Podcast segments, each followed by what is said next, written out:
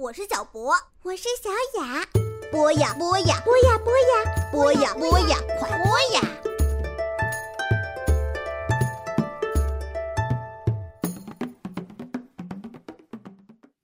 小朋友们，欢迎收听博雅小学堂，我是脸书。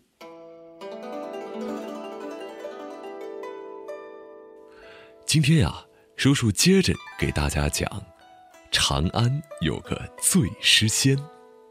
听了前面几期，大家知道李白呢是盛唐时期的代表诗人，他的诗天马行空、浪漫奔放，犹如行云流水一般，把诗歌的浪漫气息推向了最高峰。浪漫是什么？赶快问一下身边的爸爸妈妈吧。而李白所创作的诗数量之广，质量之精。无人能及，因而被后世尊称为诗仙。接下来要给小朋友分享的是李白的经典诗作《月下独酌》。这首诗啊，真的是把他的浪漫主义情怀发挥到了极致。花间一壶酒，独酌无相亲。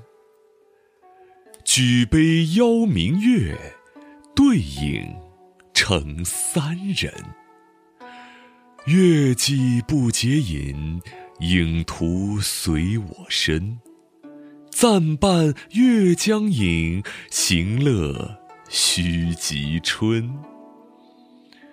我歌月徘徊，我舞影零乱。醒时同交欢，醉后各分散。永结无情游，相期邈云汉。是不是听得云里雾里的？那我们还是按老规矩，换个方式读读看。那个时候已经四十多岁的李白呢？终于来到了大唐帝国的中心，京城长安。李白在长安，天子不时召见，也就是皇帝总是想见见他，而美人杨贵妃也亲眼见到了，他那才气纵横的诗篇和狂放不羁的作风，轰动了京城，远传天下。他个人的名声啊。可以说是达到了一生的最高峰。那么，一向自高自满的李白，满意了吗？他入京之前的梦想实现了吗？诗人的心境啊，是孤独的。让我们来看看他在这段时期写的这首有名的饮酒诗《月下独酌》。一开头呢，写的是潇洒，也是寂寞。没有人陪伴，自己在花丛间置放一壶美酒，自己倒酒自己喝。哎，怎么没有可以亲近的人呢？那就向天举杯，邀请天上的明月来作陪吧。不够，还觉得少点什么？那再向地举杯，邀请自己的影子也来相伴吧。这就是花间一壶酒，独酌无相亲。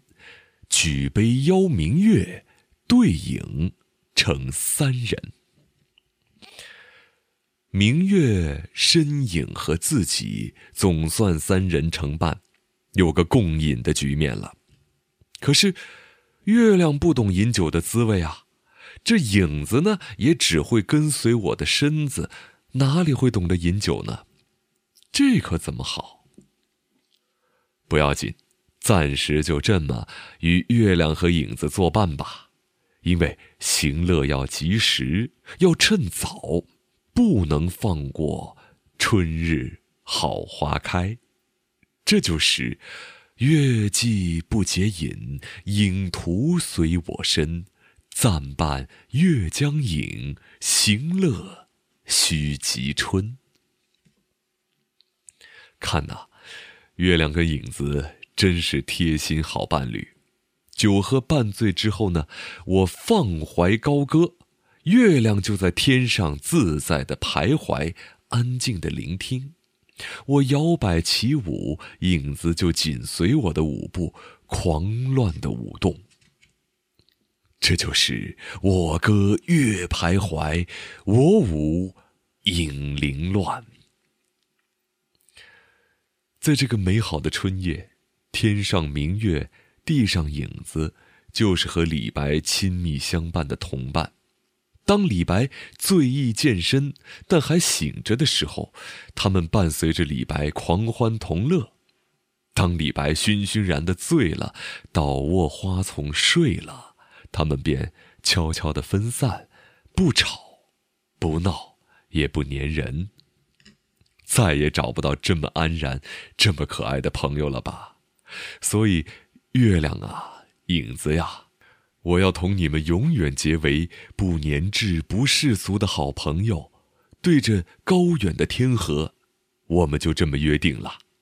期待着下一回，可不要失约呀。这就是醒时同交欢，醉后各分散，永结无情游，相期邈云汉。月下独酌，花间一壶酒，独酌无相亲。举杯邀明月，对影成三人。月既不解饮，影徒随我身。暂伴月将影，行乐须及春。我歌月徘徊，我舞影零乱。醒时同交欢，醉后各分散。永结无情游，相期邈云汉。好了，听明白了吗，小朋友？我们今天的诗歌。就为大家分享到这里，长安有个醉诗仙，我们下一期接着聊。